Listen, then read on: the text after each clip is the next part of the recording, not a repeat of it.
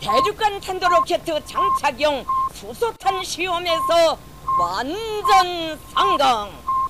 Atomprogrammet på 440 Hz. Science is interesting, and if you don't agree, you can fuck off. Mit navn er Flemming Sørensen, og du lytter til Atomprogrammet.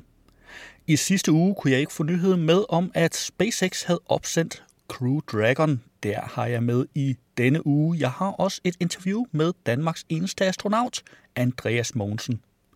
Af andre nyheder, der har jeg historisk syn. Oversvømmet by kommer op til overfladen igen. Vil din hund virkelig hjælpe dig i fartruende situationer? Det tyder ny forskning på. Forskere mener at have fundet den reneste luft på jorden. Masseudryddelsen. Dyrene forsvinder endnu hurtigere, end vi frygtede. Største og ældste fund nogensinde. Der var en nyhed, jeg fandt over det hele på samtlige mere eller mindre seriøse nyhedsmedier sidste lørdag aften og søndag. Jeg har valgt den lange udgave fra videnskab.dk, og så har jeg kortet den ned i en øh, meget kort udgave.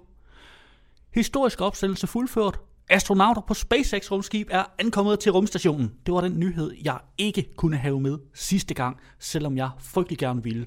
Det hele var blevet aflyst på grund af vejret. Men lad os tage nyheden. Lørdag aften, 30. maj kl. 21.22 skrev NASA og SpaceX historie, da det for første gang i ni år lykkedes USA selv at sende astronauter i kredsløb om jorden. For første gang nogensinde skete det med et kommercielt bygget rumfartøj. Raketten, en Falcon 9 fra firmaet SpaceX, blev affyret til perfektion, og helt efter planen landede første trin af raketten på jorden igen, så den kan genbruges. Astronauterne kom sikkert i rummet ombord på Dragon-rumskibet, hvor de efter 19 timers rumrejse koblede sammen med den internationale rumstation søndag kl. 16.16 16 dansk tid. Opsendelsen skulle oprindeligt have fundet sted tidligere på ugen, men dårligt vejr tvang NASA og SpaceX til at udsætte til lørdag aften, hvor vejret artede sig. Du kan naturligvis finde hele artiklen, for det her var et virkelig ekstremt komprimeret sammenkog, men du kan finde hele artiklen via linket i show notes. Og jeg fik lejlighed til at stille Andreas Mogensen, Danmarks eneste astronaut, nogle spørgsmål. Det hører vi, når vi har hørt et stykke musik. Med mig på telefon i dag, der har jeg Andreas Mogensen, Danmarks eneste astronaut, og han sidder lidt langt væk. Han sidder i USA. Hvorfor gør du det? Og goddag, Andreas. Ja, goddag. Jamen, altså, jeg øh, er fuldstændig af ESA, den europæiske rumorganisation, men øh, lige i øjeblikket, Øh, der arbejder jeg øh, her i Houston, Texas, på det, der hedder NASA's Johnson Space Center. Og det er simpelthen fordi, at øh, NASA det er vores øh, største samarbejdspartner, i hvert fald når det gælder øh, bemandet øh, rumfart. Um, så vi har altid en europæisk astronaut herover i Houston, Texas, um, og den rolle, den øh, overtog jeg for ja, tre år siden cirka. Um, så jeg sidder her sammen med NASA's astronauter øh, side om side og, og fungerer lidt ligesom forbindelsesved mellem de europæiske astronauter og så NASA's astronauter. Det lyder jo super spændende, men så er du jo også den helt rette mand til at øh, fortælle os, øh, hvorfor var det så stor en begivenhed, at, at øh, den her Falcon 9 blev sendt op med en øh, Crew Dragon-kapsel med amerikanske astronauter ombord. Jeg mener, det er jo ikke første gang i verdenshistorien, at amerikanerne sender astronauter op. Nej, men det var alligevel øh, historisk, fordi det er heller ikke så ofte, at der bliver udviklet øh, et nyt bemandet rumskib. Øh, man sige, før Crew Dragon, øh, det sidste rumskib, amerikanerne udviklede, det var jo rumfærgen, øh, der blev udviklet helt tilbage i slut... Ja, man startede jo i, i faktisk i, i slutningen af 60'erne eller starten af 70'erne med at udvikle rumfærgen, og den fløj så første gang i 1981. Uh, øh, så man kan sige, at det her det er ligesom uh, et af de nye, moderne rumskibe, der er blevet udviklet. Øhm, og så har NASA eller Amerika jo ikke været i stand til at sende nogen op fra amerikansk jord, siden rumfærgen blev pensioneret i 2011. Så på den måde øh, har det været historisk. Derudover så er det også historisk, fordi det er første gang, at øh, NASA ligesom har tilladt et privat firma, i det her tilfælde SpaceX, at udvikle øh, sige, deres egne raketter og rumskibe, og så køber NASA så, så en, hvad man siger, en billet øh, til rummet for deres astronauter. Så det fungerer lidt ligesom en, nærmest en, en taxa-service, kan man sige. Det er en meget avanceret taxa-service, og faktisk nu siger du, at det er første gang NASA, de, øh, de køber det ved et kommersielt firma, men er det ikke øh, faktisk første gang i verdenshistorien, at det bliver købt hos et kommersielt firma? Jo, det er rigtigt.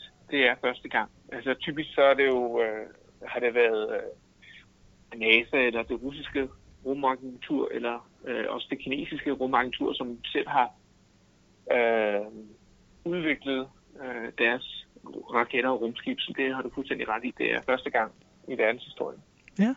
Hvad er dit indtryk? Jeg går ikke ud fra, at du selv har, øh, har prøvet at, at være inde og sidde i en Crew Dragon, men hvad er dit indtryk af forskellen på den og Soyuz, som du selv har været sendt op med? Altså først og fremmest så er det jo en, øh, et, et, et nyt fartøj. Soyuz blev udviklet øh, tilbage i, i midten af 60'erne. Øhm, og det, det ser man, og, og det mærker man, så snart man sætter sig ind i, i, i Soyuz. Altså, Soyuz er, er utrolig imponerende. Uh, bare det, at det har fungeret så lang tid, det er utrolig robust og pålideligt og, og fungerer øh, fremragende, men man mærker, at man kan se, at det er øh, nogle gamle systemer. Uh, så Crew Dragon ligner jo noget fra, fra science fiction i forhold til, til, til Soyuz, kan man sige. Uh, derudover så er, er Dragon også lidt større. Uh, NASA vil typisk sende fire astronauter op til rumstationen ad gang, men uh, så vidt jeg ved, så kan man i uh, yderste tilfælde sende helt op til syv astronauter afsted ombord på Crew Dragon. Ja, det er jo en ret stor kapsel. Nu her, øh, hvis nu vi siger, når du selv skal sendes op igen, vi håber vel alle sammen på, at du stadig skal op en tur mere på et tidspunkt, hvor kunne du så ønske dig, at ESA købte opsendelsen i Rusland eller i USA? Ja, altså jeg håber helt sikkert på at, komme afsted igen. Øhm, men om det bliver med Soyuz øh, eller Crew Dragon eller også øh, Starliner, som Boeing øh, udvikler. Boeing er jo også i gang med at udvikle et, et bemandet rumskib, som NASA også vil gøre brug af. Vi håber uh, til næste år, at, at Boeing vil være klar. Uh, men om, om min opsendelse bliver med SpaceX eller Boeing eller, eller Soyuz igen, det, uh, det er sådan set helt lige meget, bare jeg kommer afsted igen. Jamen, øh, ved du hvad, så skal du have rigtig, rigtig mange tak. Jamen, det var så lidt. På Ekstrabladet fandt jeg historisk syn. Oversvømmet by kommer op til overfladen igen. Fantasien kan sætte gang i mange ting, men nogle gange er virkeligheden faktisk endnu vildere.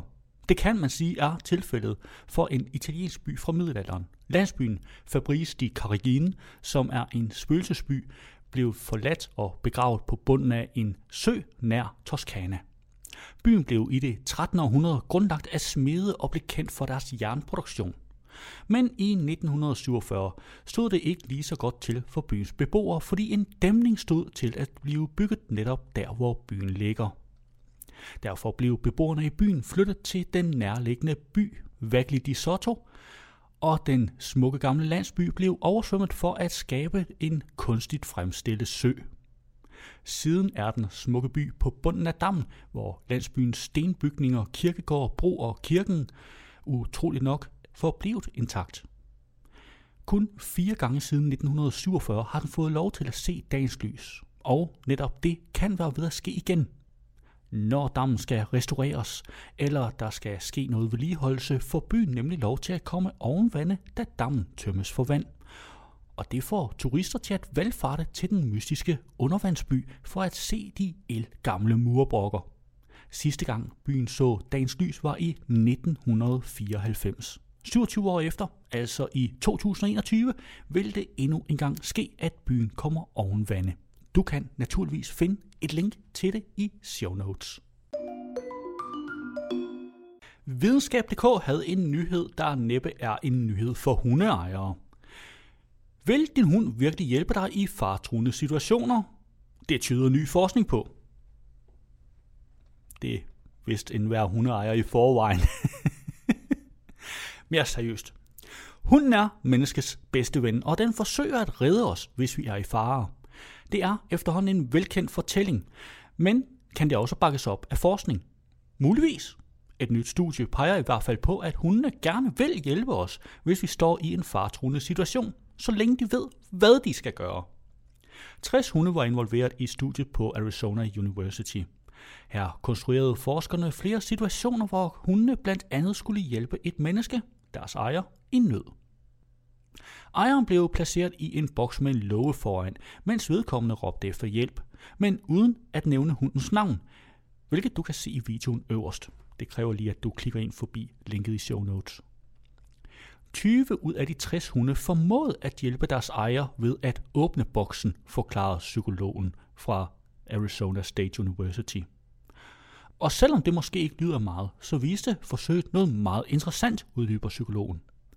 Det centrale er her, at uden at kontrollere for hver hunds forståelse af, hvordan man åbner kassen, undervurderede vi andelen af hunde, der gerne vil redde deres ejer. I forhold til, hvor mange der rent faktisk var i stand til det, forklarer psykologen. Studiet antyder altså, at en større del af hundene gerne ville hjælpe deres ejer, men bare ikke vidste, hvordan de skulle gøre det. I et andet scenarie lagde forskerne en godbid til hundene i boksen, og her åbnede 19 ud af de 60 hundeloven. Forsøget viste midlertid, at hundene i langt højere grad viste tegn på et for højt stressniveau, da deres ejer sad i boksen og råbte efter hjælp. Når deres ejer var i modgang, så gøede og hylede hundene mere. Faktisk var der otte hunde, som klagede sig, og det var under faretesten, mens der kun var én hund, der klagede sig, når der var mad i boksen. Forskerne bag forsøget uddyber, at der er brug for at forske yderligere, før man kan konkludere noget endegyldigt om hundenes velvillighed til at hjælpe deres ejer i en fartruende situation. Og du kan naturligvis finde et link til artiklen i show notes, og der er også før nævnte video. På BT fandt jeg, forskere mener at have fundet den reneste luft på jorden. Forskere mener at have fundet ud af, hvor den reneste luft på jorden befinder sig. Atmosfærelaget umiddelbart over det sydlige ishav omkring Antarktis er nemlig fri for partikler skabt af menneskelig aktivitet. Med det hastigt skiftende klima, som følge af menneskelig aktivitet, er det svært at finde noget sted på jorden, der er uberørt af mennesker, skriver Colorado State University i en pressemeddelelse. Det er ifølge universitetet tale om det første studie af sin slags. Sammensætningen af såkaldte aerosoler, små flydende eller faste partikler i luften, er nemlig aldrig før blevet målt syd for den 40. 20. breddegrad og det er netop dem, der skaber luftforureningen. Universitetet selv skriver, at der er brugt DNA-sekventering, undersøgt luftstrømme, og at partiklerne er blevet sporet for at fastslå deres oprindelse. Dermed er man nået frem til, at det sydlige ishav er stort set urørt af aerosoler fra menneskelig aktivitet og fjerne landmasser. Samlet peger det på, at det sydlige ishav er et af de meget få steder på jorden, der er under minimal indflydelse fra menneskers aktiviteter, skriver universitetet. Studiet er offentliggjort i tidsskriftet Proceedings of the National Academy of Sciences. Forskerholdet blev ledet af professor Sonja Kreitenweis, der på et særligt fartøj stævnede ud fra Tasmanien syd for Australien. Herfra sejlede holdet sydpå til kanten af den antarktiske ismasse, hvor de foretog undersøgelser af de luftbårne partikler, der ofte kan flytte sig tusindvis af kilometer. Verdenssundhedsorganisationen WHO har kaldt luftforurening en verdensomspændende sundhedskrise. Det anslås, at 7 millioner dødsfald årligt skyldes luftforurening. Ifølge en rapport offentliggjort i januar, som forskere fra National Center for Miljø og Energi ved Aarhus Universitet står bag, dør ca. 4.200 danskere hvert år for tidligt af luftforurening. Du kan naturligvis finde et link til artiklen i show notes. På videnskab.dk fandt jeg masseudryddelsen. Dyrene forsvinder endnu hurtigere end vi frygtede. Masseudryddelsen af jordens dyr går endnu hurtigere, end forskerne hidtil har frygtet. Det konkluderer forskere fra USA og Mexico i et nyt studie. Vi er ved at underminere planetens evne til at opretholde menneskers eksistens og livet i det hele taget, siger økolog Gerardo Ceballos fra National Autonomous University of Mexico. Han er første forfatter til den nye studie, der er udgivet i tidsskriftet Proceedings of the National Academy of Science. I det nye studie har forskerne undersøgt populationsdata for 29.400 arter af landlevende virveldyr. Ud af disse arter er 515 eller 1,7 procent kritisk truet med færre end 1000 resterende individer. Over halvdelen af de 515 arter består af færre end 250 individer. Forskerne kender til 543 arter, der er blevet udryddet inden for de seneste 100 år. Den samme udvikling ville normalt have taget 10.000 år. Det betyder, at arterne i øjeblikket forsvinder 100 gange hurtigere end normalt. Hastigheden betyder ifølge forskerne, at det kritiske vindue for at forhindre et massetab af arter vil lukke meget hurtigere, end man tidligere har anslået, om omtrent 10-15 år. Forskerne så også nærmere på 388 arter med populationer på mellem 1000 og 5000 individer. En geografisk analyse viste, at arternes udbredelse på jorden havde 84% overlap, hovedsageligt i troperne. Tabet af nogle af disse arter vil sandsynligvis starte en dominoeffekt, der sender andre arter på en nedadgående spiral og til sidst truer hele økosystemer, forklarer forskerne i deres studie. Det svarer ifølge den meksikanske forsker til langsomt at tage murstenene ud af sit hus. Hvis du tager en mursten ud, sker der ikke noget. Måske bliver der bare mere larmende og fugtigt indenfor, men hvis du fjerner for mange mursten, kollapser huset til sidst, siger han. Du kan naturligvis finde et link til artiklen i show notes, og der kan du også finde en masse geografisk repræsentation af de data. På Ekstrabladet fandt jeg største og ældste fund nogensinde. Med den nyeste teknologi som værktøj har forskere fundet, hvad der beskrives som den største og ældste struktur, der er bygget af de ældgamle mayaer. Helt konkret har man fundet en kolossal rektangulær platform. Man mener, at den er bygget mellem 1000 og 800 år før vores tidsregning i den meksikanske stat Tabasco. Platformen formodes at være blevet brugt til store ritualer og er lavet af jord og ler, modsat hvordan Maja senere byggede med sten. Det er sandsynligt, at mange mennesker fra omkringliggende områder samlede sig der ved særlige begivenheder, siger arkeolog fra University of Arizona, Talesi Inomata, der har ledt forskningsprojektet. Ritualerne involverede sandsynligvis optog omkring og inde på platformen. Folk lagde også symbolske ting såsom jadeøkser i midten af platformen. Den måler 400 meter i bredden, er 1400 meter lang og har været 10-15 meter hævet over jorden. I dag bliver dele af området, hvor platformen er på, brugt til kvægdrift, mens andre dele er bevokset med skov. Du kan finde et link i show notes, hvor der også er en illustration og et billede af området. Ja, og havde du så hørt radioudgaven i stedet for podcasten, så ville der her have været This Week at NASA. Men vi har kun tilladelse til at sende den i radioen, ikke i podcasten. Du kan dog finde et link til den i show notes. Det var jo, hvad jeg havde for i dag. Vi løs ved næste uge, samme tid, her på kanalen.